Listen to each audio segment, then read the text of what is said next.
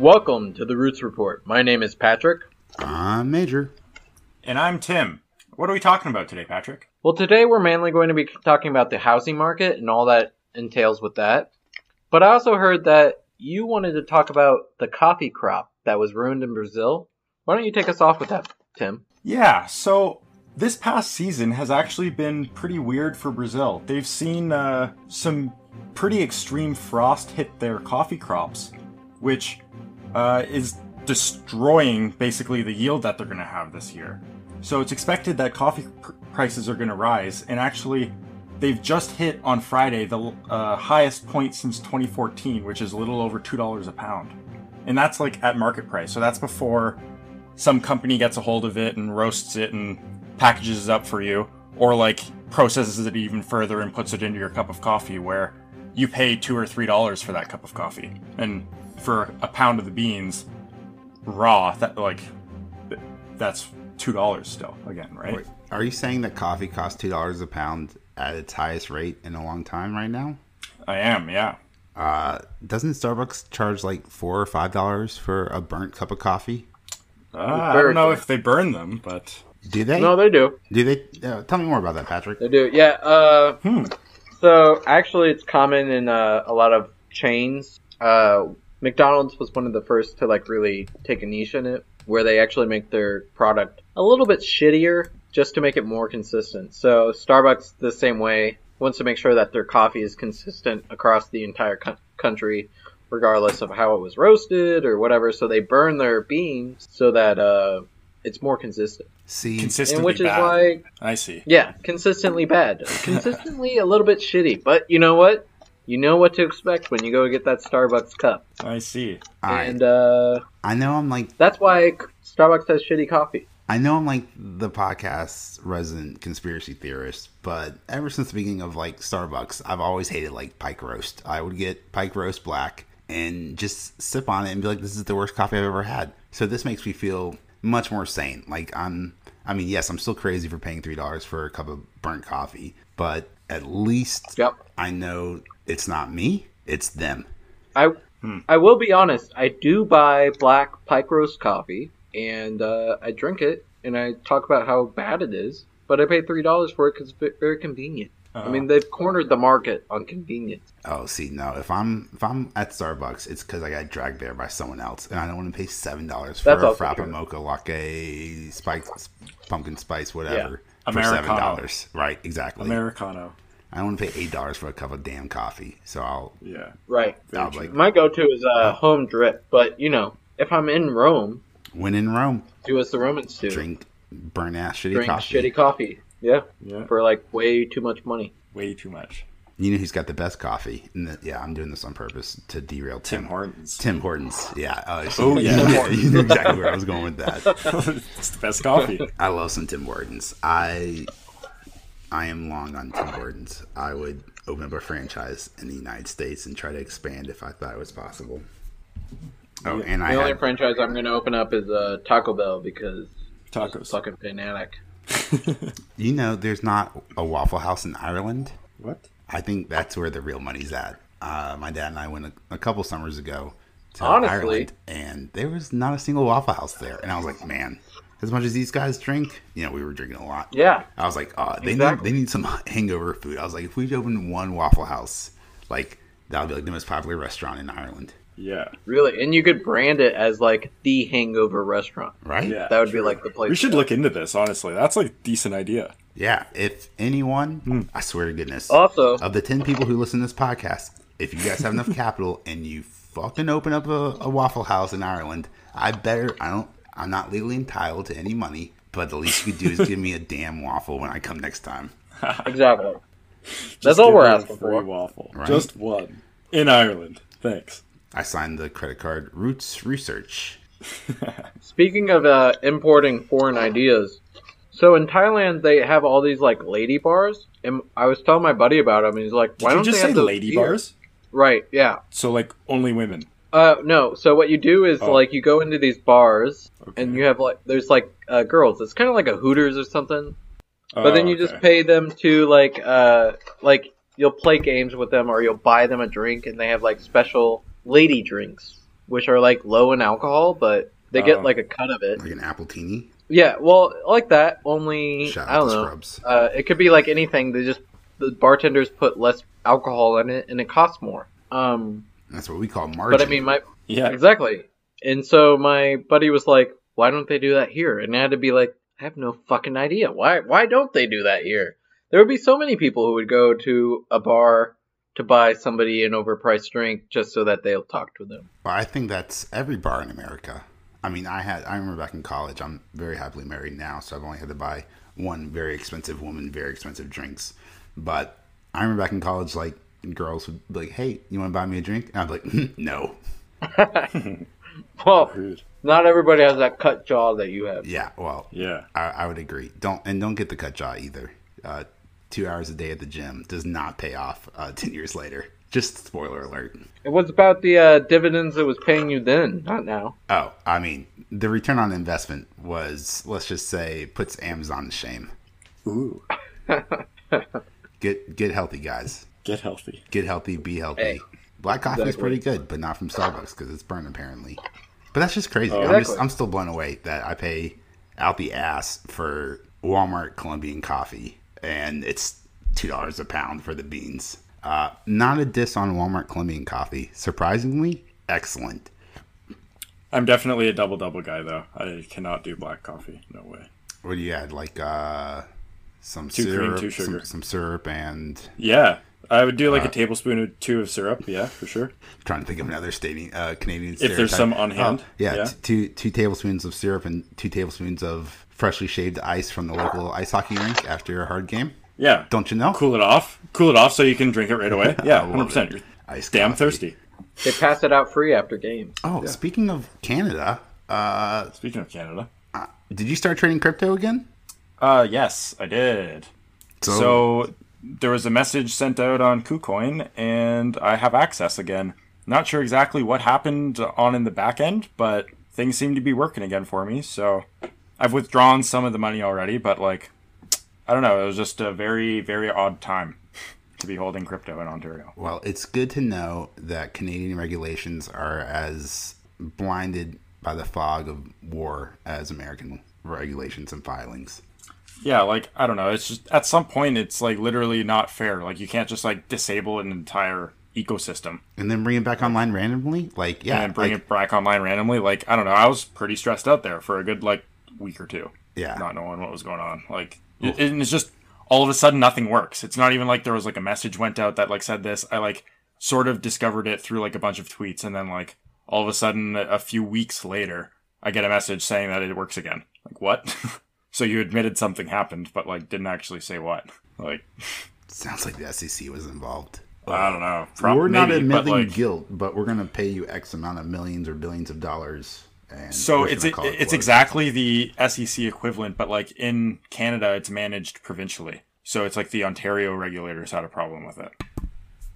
See what I mean? Yeah, that makes sense. Yeah. Yeah. Yeah. I mean, doesn't make Like, sense what they did. obviously It makes they- sense what you said. Doesn't make sense what Yeah. they did. No, they handled it very poorly. They should have like just sent a notice out to everyone saying like this could happen, not actually shut everything down and like and like I don't know. Right.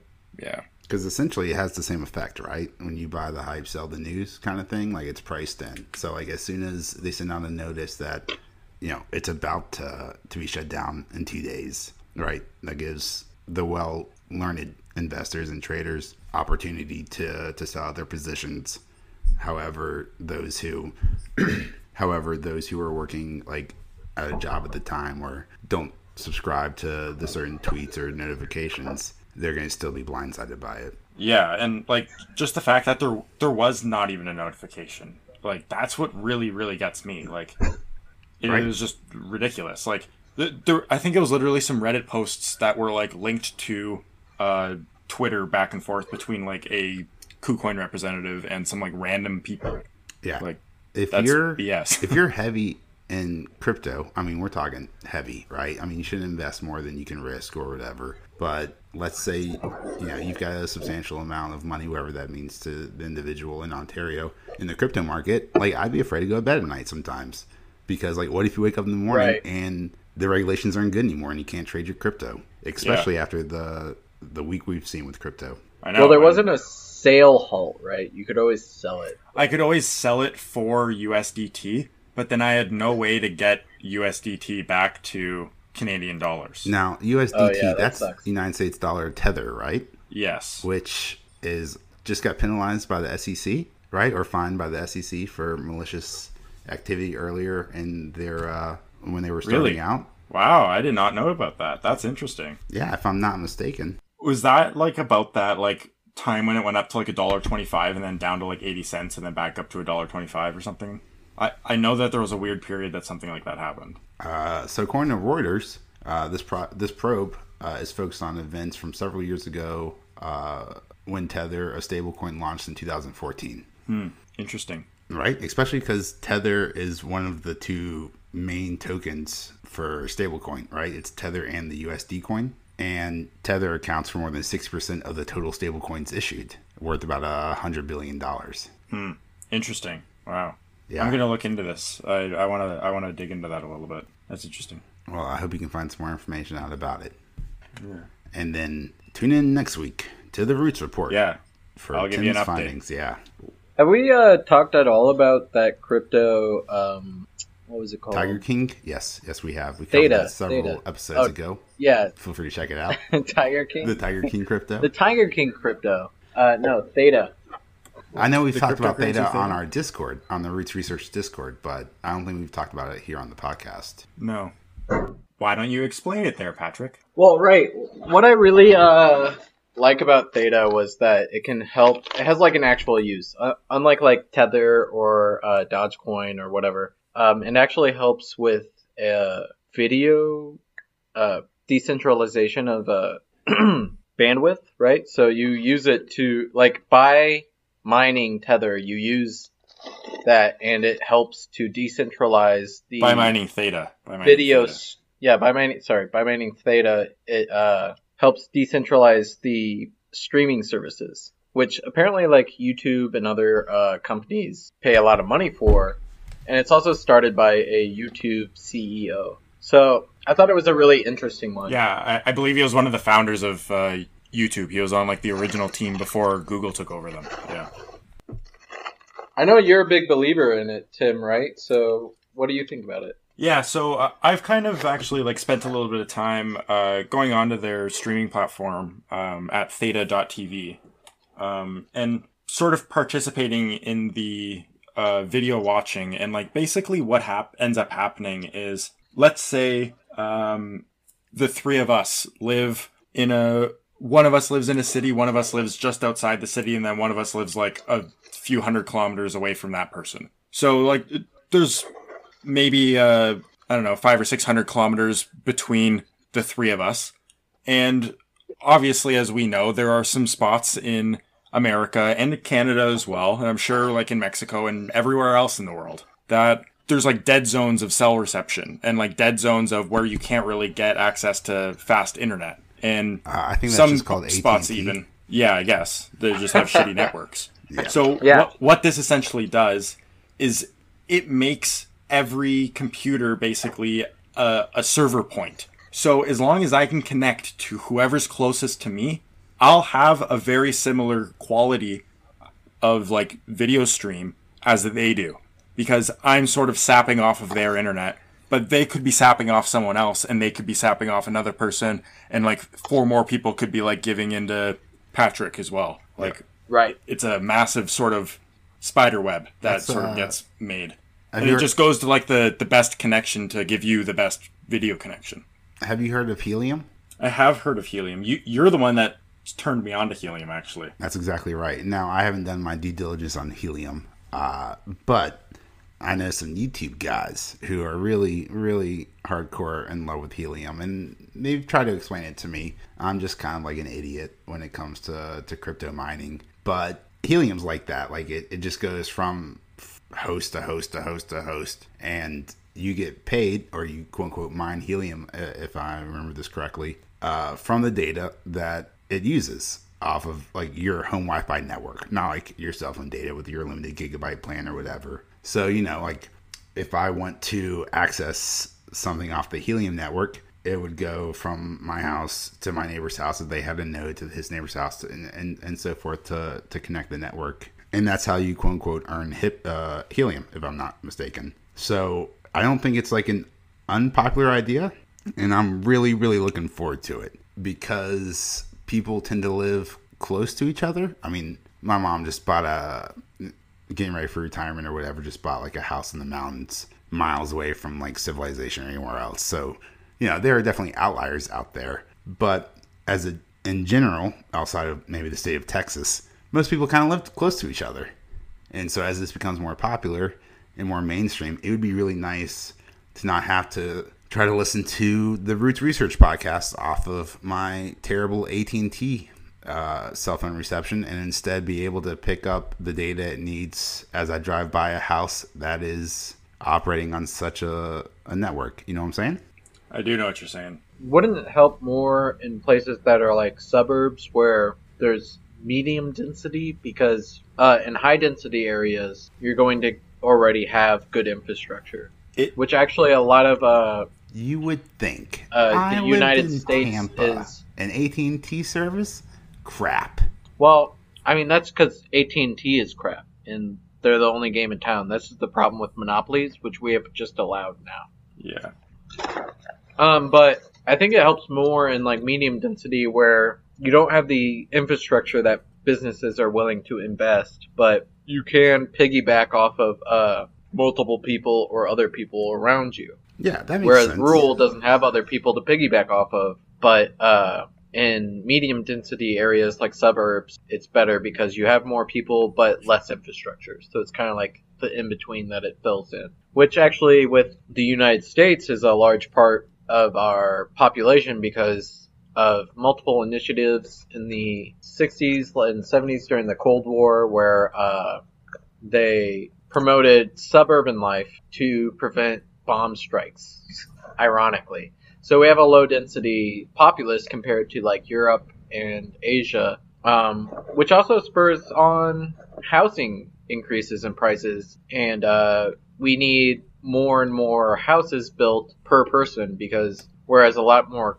countries live in apartments, which are, you know, easier to build, they're smaller, you can build a lot of them in a small amount of space. Americans insist on having a house in a yard in a suburb because that's the American That's dream. the American dream. You're absolutely right. I was you uh, stole the segue right out of my mouth there, Patrick. I was going to ask about uh, speaking of suburbs, uh, how are how the houses were doing, uh, being built, bought, and sold in the suburbs. Right, and I've been looking a lot into this. I think uh, there's a lot, a lot to play. I think it really covers the whole market on this. Um, but uh, the main factors I would say are the supply chain problems that we've incurred since the beginning of uh, COVID. COVID. Yeah. Yeah, the the virus has caused so many supply chain issues with restrictions uh, that lumber prices and other materials, steel, concrete, everything has gone way up.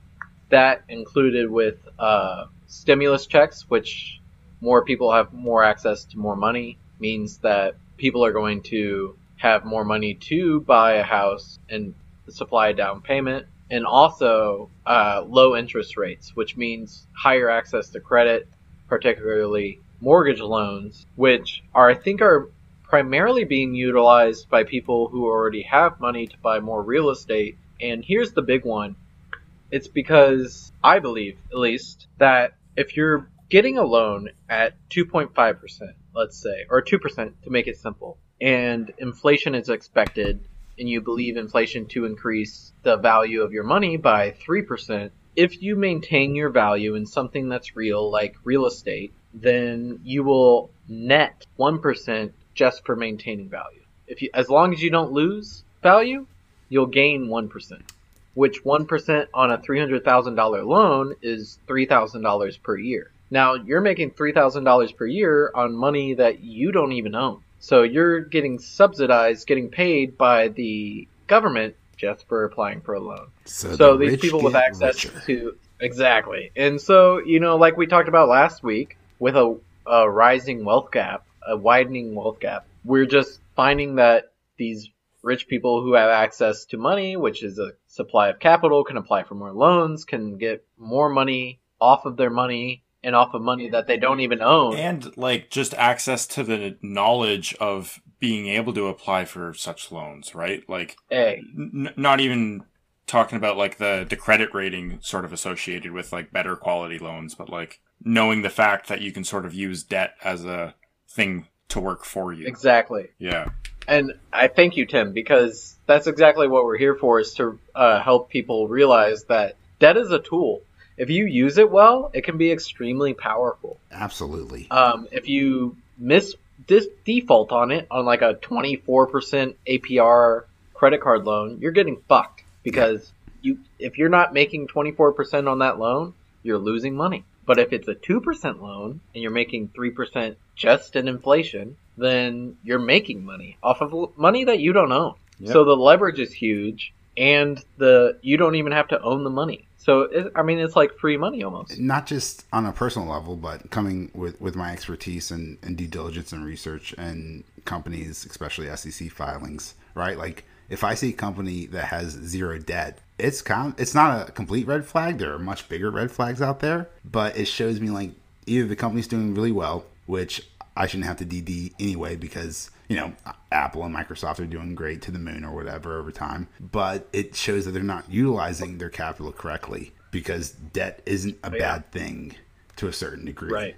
To a certain degree. Like, for instance, I have zero interest in paying off my student loans because they're charging me like 3% and they might get canceled someday in the future. So I'm just going to do the minimum payment. If you could put a thousand dollars towards your loans that are three percent, or put a thousand dollars towards a stock that you researched and did your DD on, right, and you make five or ten percent in that same monthly period, right, you're netting seven percent uh, over that. So like, it's important to, of course, you know, pay off like credit card debt and whatever, but it's all about optimizing your money and making your money work the hardest for you. Yes, if that money was just going to sit in a bank account making 0% interest or, you know, these high yield, quote unquote, I roll high yield savings accounts making like 1% interest or whatever, uh, then yeah, you would, your money would be working harder for you paying off that 3%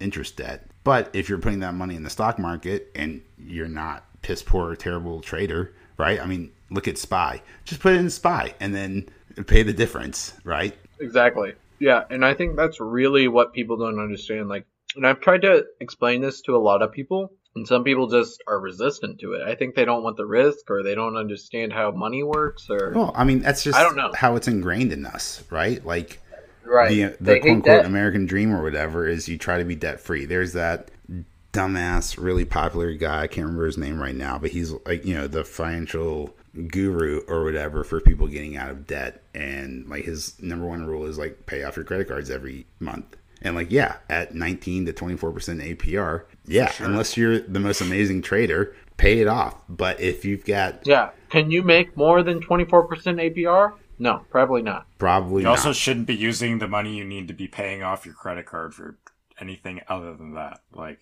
that should be your number one priority come payday. every Unless you're day. on Wall Street bets. Absolutely. Street Yeah, bets. absolutely. I But if guess. you've got a sweet ass deal where you've got 12 or 24 months interest free payment, then pay the Yep. minimum and put that money towards a wise investment. Unless you're about to declare bankruptcy anyway. I mean, that's the only time I would do it. Fucking max out those credit cards. yeah, yeah. If, if if the ship's going down, might as well eat the caviar, right? Hey, yeah, yeah. for sure. And I mean, n- this isn't financial advice. No one knows what we're talking about here. N- Certainly not us. but this this is just you know We're all idiots. We're all idiots here. but yeah, like I mean, you know, just looking at SPY on the monthly chart, it's up three and three point three two percent, and just hit like a new all time high, uh, four forty. So that that's almost yearly prime. Wow. yeah, Yeah. so here's the really interesting thing that I actually wanted to talk about with uh, housing is where do you guys think it's going to go with the construction initiative that Biden is proposing? Can you just briefly recap the uh, construction initiative there? yes. Uh, I apologize Right. for my Canadian friend, but yeah, he doesn't get all the, the U.S. news. So Yeah. if you wouldn't- wouldn't mind, Patrick, uh, So down a uh, Biden is uh, proposing that we do massive increase to infrastructure and construction and uh, revamping kind of like the American infrastructure. Primarily, I think with social and uh, highways, other transportation infrastructure. Yeah. You guys need new However- roads. Yeah, and also there's a lot dedicated to social infrastructure. It's hard to say without like a final plan that's been approved by both houses, but so with more construction anyway, which is more leaning towards the probable because uh it's got bipartisan support.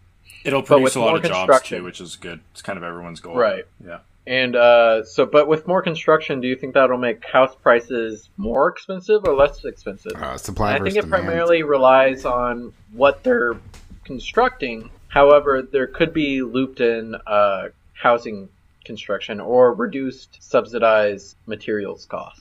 That's a that's a great question, Patrick. Because I mean, it really could go both ways. I mean, yes, it depends on what they're constructing, but from a supply and demand point of view, if you need a house for, or if you need concrete for a bridge or concrete for a house, right? The the concrete's just going to cost more Right. because there's more more demand and therefore less Yeah. supply, so it drives the prices up. But like infrastructure is probably one of the least sexiest things that the Senate and any politician could ever talk about.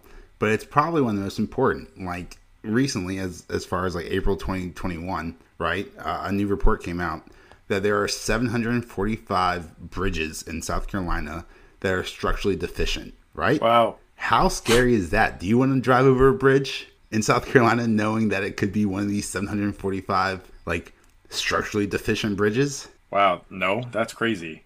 How many uh, how many bridges are there in? or South Carolina? Uh, that's a great question. I don't, I don't have the numbers in front of me, but I would say one structurally deficient bridge is one too many. I should be able to drive from point A to point B on my mother effing taxpayer dollar paid for roads and bridges, and I should not have any fear about them collapsing or cracks or whatever. And like we talk about this and you know make jokes left or right, but this is like a real issue. Uh, Yeah. So I just googled it. There's 9,455 total bridges in the state. 745 you said were deficient. Yeah. So that's 7.9%. Right, exactly. That's that's seven point nine percent too high. As a as a tax as a taxpayer, that's that's bad. I don't want to talk about the Mothman, but that bridge collapsed, and it could have been because of the Mothman, but it's most likely because of sufficient defici- or structural deficiencies. Wow. Yeah, it's scary. The structure structurally deficient is classified as one or more of the key elements is in poor or worse condition. Oh my god. With housing, I wanted to talk about the uh, work from home initiative that's really been developing over the past few months uh, since COVID. So more and more companies have, yeah, more and more companies have transitioned into a work from home model, and they've discovered that it's actually profitable because you don't have to have uh, office space. Actually, one really big company, I forget the name now, uh, but it lost its shit because the work from home initiative that has gone on since COVID, it was a rental office space. They made like personalized office spaces for like a lot of companies. So they would buy like one building and then like 20 companies would buy it. And you could like rent certain days or months or weeks rather than having to buy and maintain an office for your own business all the time. You could just rent a day. However, Hmm. since COVID, no one's not doing so well. So they they uh I think they almost went bankrupt and then came back a little bit. But the point of being is that more and more people are seeing their home not only as a place that they come home from work, but also as a place that they're going to be for 24 hours a day if they can do a work from home. And more and more companies are adopting these work from home initiatives where they allow you to work maybe a part of the week or all of the week or a certain number of hours at home.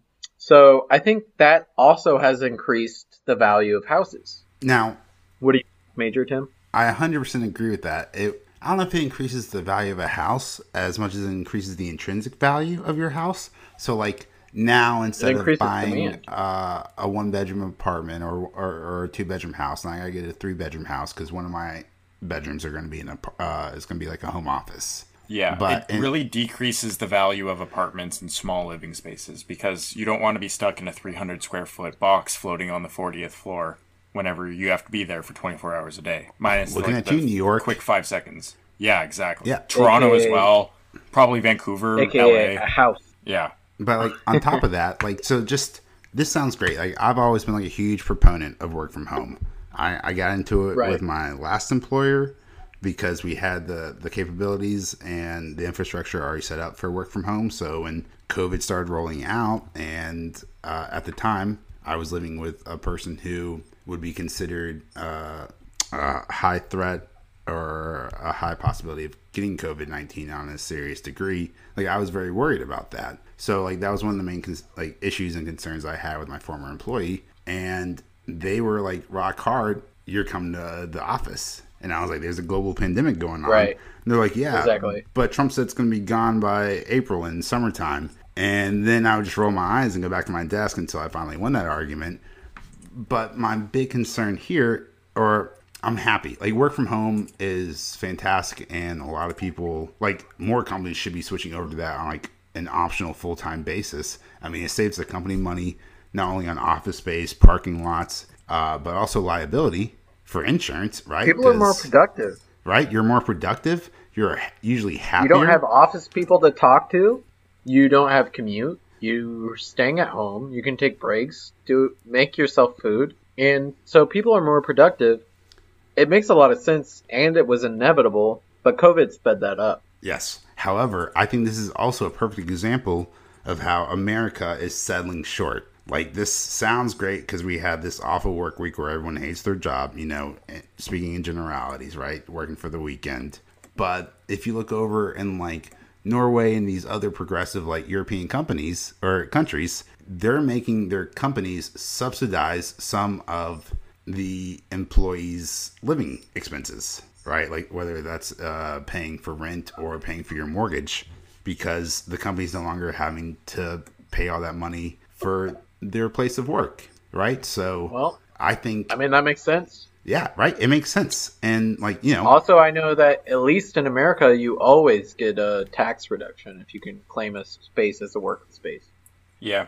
do you? Sure. Same here. Wait, Yeah, so like, you do. if I work from home, I can the square claim footage. that on my taxes. Technically. Yeah, you have to the- uh, have a dedicated workspace, but if you do, you can claim the square footage as a home office. That is incredible. What if. I work on my laptop Yep. and I walk around my home the whole fucking day? Because uh, you're damn sure. Well, uh, last year You I might get a, claimed- ni- a visit from the IRS, but if you can really, you know, prove it, I don't know. I mean, I've, I've I've got the the video camera footage.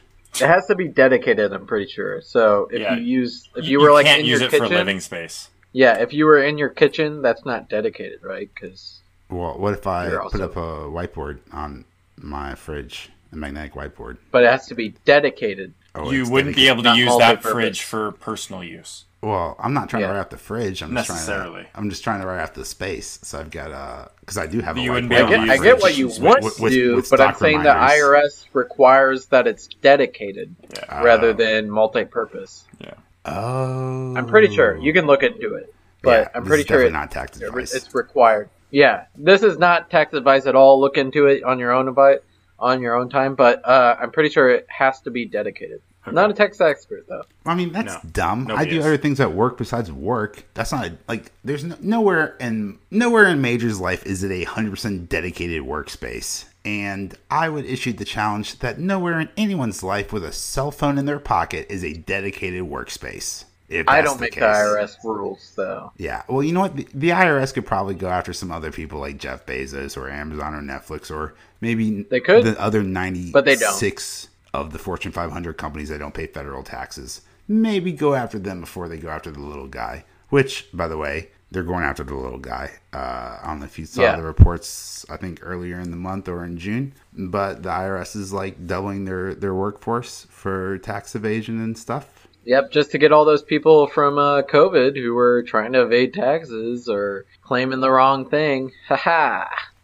They don't give a Now, fuck if you're rich. Here's my though. thing. Like, yeah, like if you are evading taxes because you're you're so poor you can't afford to pay taxes and you need to provide for your family, like food and groceries or housing or whatever. Like, is that the same thing as evading taxes? Is like I don't know a high celebrity, a high profile celebrity evading taxes on their last album sales or whatever.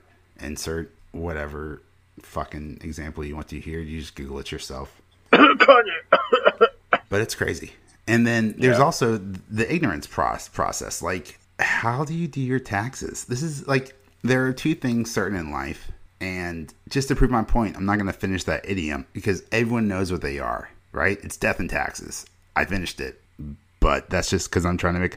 I said I wasn't going to finish it, but I did because I'm trying to get to the next point here. And it was just like, It did. stuck- It did bother me. I will be. I will be honest. Right, I wanted to it- finish it it for you. it bothered me I, It was too. graining in my head. Yeah, the OC, that yeah, you just like a record spin, just going no death and taxes, death Yeah. and taxes, death and taxes, death and taxes. Death in Texas. So just to get rid of the anxiety, I had to go ahead and say it out loud, uh, which makes me a liar, uh, which is hundred percent what you can expect from everything in this podcast. Not financial advice, but death and taxes, and you can't avoid death, you can't avoid taxes, but you could at least teach how to pay your taxes and the tax system in your public education, right? Like that should be something. By the time you leave high school, you should know how to have safe sex, how to safely drive a car, and how to safely pay your taxes. Besides that, like Totally agree. But shit? instead, we learn calculus. well, I got a degree in math, so like I can't really hate on it. But I will tell Yeah, tell but you, what did you? What, in my but what did 12 you do with it? yeah, in my 12 years of experience, I've only used Pythagor- the- Pythagorean theorem once, and that's because I was trying to figure out the diagonal size of a television, and I had the the length of the television, the width of the television, but it wasn't labeled when I was trying to purchase it. How much, like how, like like was it 55 inches? Was it 65 inches? Well, hey, so I was like, hey, a squared know, plus it b squared equals c worth it. squared. So cool. Yeah. Exactly. Thanks for that. Thanks for for seven years of a squared plus b squared equals c squared, so I could use it for seven seconds of my fucking life. I appreciate that. But exactly. you know what I have to do every But year? you know what? Taxes. We'll skimp on the uh, the whole filing taxes part. You figure that out on your own. Yeah. Right? Exactly. And When- you know what? If when you it matters to your we're- pocketbook. We're, we're gonna send the federal government after you. Yeah. Yeah, because that's a requirement for every individual. And That's you, not. That's never taught. Do you know Yeah, how the it's IRS knows you're lying on your taxes? Because they've already done them. They've done their they've done your Yeah. taxes already. It's that simple. Like the businesses, everything, all the reported like revenue, like it gets sent to the IRS. It's fucking ridiculous. right? Like You know what they do in other countries? They send you a fucking bill. Yeah, exactly. You know why they don't send you a bill here in the United States? It's because of H and R Block and all the other tax firms Yeah, yeah. and lobbying. Yeah. Yeah. Just like why we don't have good health care. H and R Block actually um, over the coronavirus got removed from the S and P 500. Good. Fuck them. Yeah. I, yeah. Agreed. But I, I thought that was interesting. This is the first year I paid for taxes because it was too complicated to do my own. Right? So And it was like, that should here's never 100 be bucks. the words it's too complicated to do on my own should never come out of a like of anyone's mouth when it's a federal law. I know it's a federal law. I have to, Yeah. And yet it's too complicated. You complicated. know what's you, you know what you have to do by law? Stop at a stop sign. And no one's ever been like, "Oh, I couldn't read those four letters." Well, I'm sure someone has. Yeah. But like, even if you can't read the word "stop," you know what that red oct- octagon means. Yeah. Well, if you have a driver's license, you're supposed to. They test you on it. That's a good Yeah. point. Really. You know what they don't test you on before you you get your your adulting license? Taxes. Taxes. Should have to Jinx. pass a tax test before you're officially an adult. Yo, how great would that be? I didn't pay my taxes because I, I need didn't to move to tax Canada. test. Tim I'm- doesn't have these problems. I'm problems. too dumb to file my taxes, so I didn't have to pay them this year. Yeah. But I mean, obviously they do that because the less you know, the more you pay, and then on top of that, exactly. like it's just You're you're only penalized if you pay too little. it, Yeah. it's- So overpay and they'll send you the rest back. in theory. Yeah. I mean, it took your In theory. grandfather like twelve years, right? But that Yeah. interest rate, right? That interest rate, not too Interest bad. Rates, though. But like, if you're rich, you just pay someone else who went to school for four plus six years to, to file your taxes, and they know all the tax like loopholes. So you pay nothing. It's fucking bullshit. So the only way to get the on- the only way to get rich is through the market, in my opinion, Oh, for sure. Yeah. Or you put people under you. That's the best way. like a pyramid scheme. Like I mean, sorry, Kind of like in a pyramid in scheme, but like of like formation. Kind of like that. Uh, but like if you look at like Jeff Bezos, right? So he's put a lot of people underneath him, and he exploits them for money. He went to the moon and he thanked them for it. Yeah, I- he was like, "Thanks, guys." so cringy. That was nice of you. First off, he did not even go to was. space, let alone the moon. Like one Sorry, of my fa- yeah. one of my favorite clapbacks was like the FAA coming out with an official statement saying that Jeff Bezos is not an astronaut because he technically didn't go out to space based on like uh, current regulations. I was like, oh, go fuck yourself in your Thank your, you, FAA. your, your penis rocket. But right. That's Yeah, so like- good. he's offering to flip NASA's bill for two billion dollars to be for Blue Balls, whatever his company is, to be reconsidered instead of SpaceX.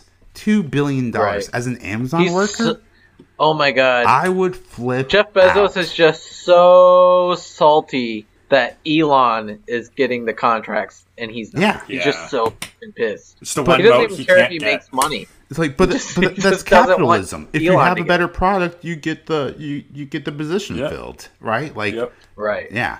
I don't know. Anyway, if I was Jeff Bezos, there wouldn't be a single homeless person in my hometown, right? Exactly. And like, oh, you're like, oh, but that'll attract more homeless people. Cool. I've got billions and billions of dollars. Like Seattle Yeah, real what estate costs do? a lot, Run out but of it's money? not that much. I don't think you know how much money a billion is. right? Like you could, how many? No, I did the math once. I'm not going to do it again. I'm not going to like BS you because I don't remember the numbers. But like, if million. I did the math once on Jeff Bezos' net wealth, and like, if he bought a million dollar house every day of the year, it would take him like 500 plus years before he ran out of money buying a million Yeah. dollar house a day. Dang. It's astronomical. That's crazy. And you know what? I just want a tiny piece of that pie. I I, I just want a crumb I like of his a- pie. And so here I am trying to fucking win at the game of stocks. Yep. I saw somebody who was talking about like if you had saved all of your money that you earned and you earned like a hundred thousand dollars a year or Yeah, something yeah, I saw that. since the like beginning of time, you still wouldn't outpace Jeff Bezos. Nope. Dang. Wow. Apparently, Exponential Yeah. growth is real. apparently, all you need to do is Sell books online. sell books online or make uh, some shoes and put some red paint on the bottom of them, and then get some rappers to uh, wear them. Yeah. I'm kidding. I'm sure Louis Vuittons, those blood red shoes, I'm sure they're the best shoes you've ever put on your entire life. He says, eye rolling the entire time. Yeah. Anyway, now we're just ranting at the the rich. And hey, hey, if this somehow makes it into the podcast and you're super rich, tweet at us, email us. I'd love to fucking hear from you. Tell me more about your life. And then also please include your parents' net worth and how much they gave you and how much you inherited. Yeah. No, they worked hard for that. They yeah, their parents might have, but Maybe. No, you did no, not. they're hard workers. Or They're grandparents. they're successful because of how hard they worked. One of my that's how one of my favorite that quotes is. that turning or making a hundred dollar profit on a thousand dollars in the stock market is really hard. Making a hundred thousand dollars on a million dollars in the stock market is inevitable.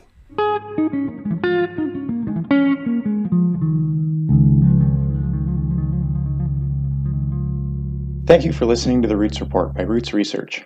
Everything discussed in this podcast should be considered to be disinterested commentary between the hosts, and this is not financial advice as we are not financial advisors. Please be sure to share and follow us on Twitter and Spotify, and even join our Discord. Links are in the description below. This has been Roots Research, and stay rooted.